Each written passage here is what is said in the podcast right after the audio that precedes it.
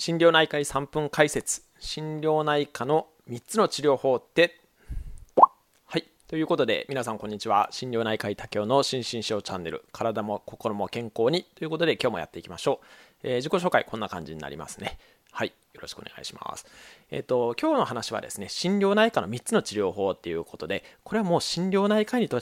とっては常識中の常識というか、まあ、非常に当たり前の話なんですけれども、毎回ですね、えー、診察、えー、初めて来られる初診の患者さんですね、の方にはあの必ずお話しする内容です。なので皆さんに知っていただけたらというふうに思います。えっ、ー、と、心療内科の3つの治療法っていうのはですね、ズバリ、1つが薬物療法ですね、お薬を使う治療法になります。で、えー、2つ目がですね心理療法といって実は心療内科の語源はこの心理療法内科っていうので、えー、心理療法後からちょっと詳細言いますけれどもこれを使っていくというのが心療内科の特徴になります。で3つ目がですね環境調整っていうので、まあ、心理療法と環境調整を合わせて非薬物療法薬お薬を使わない治療というふうに言ったりもしますけれども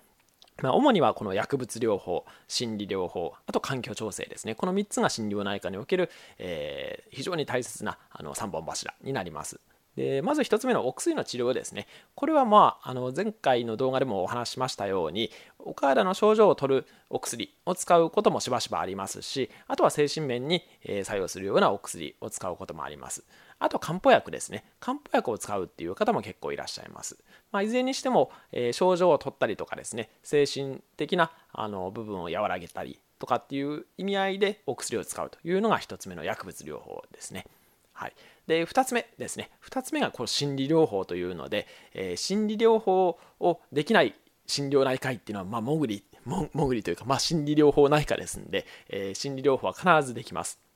でただ心理療法の数って皆さんどれぐらいあるかご存知ですかね、え、実は別の動画でも解説してますけれどもあの細かいものを入れ出すと500ぐらいあるんですね。ただそれを全部患者さんに当てはめるっていうわけにいかないですしその中で患者さんにできそうなものを1つないし2つぐらい、えー、相談チョイスして実際の心理療法をやっていくという感じになります。この詳細ちょっとまた別な動画でお話したいと思います。で3つ目ですね。環境の調整。やはりですね心身症っていうのはストレスに関連するお体の病気ですので、えー、置かれている環境ですね。これがストレスだとなかなか症状が良くならないっていうこともあります。ただまあこれなかなか環境を調整することってまあ我々、え、医療者の立場としては難しいこともあるのでメインにはお薬薬物治療とあと心療法ですね。が診察の場では、え、メインになってくるかなというふうに思います。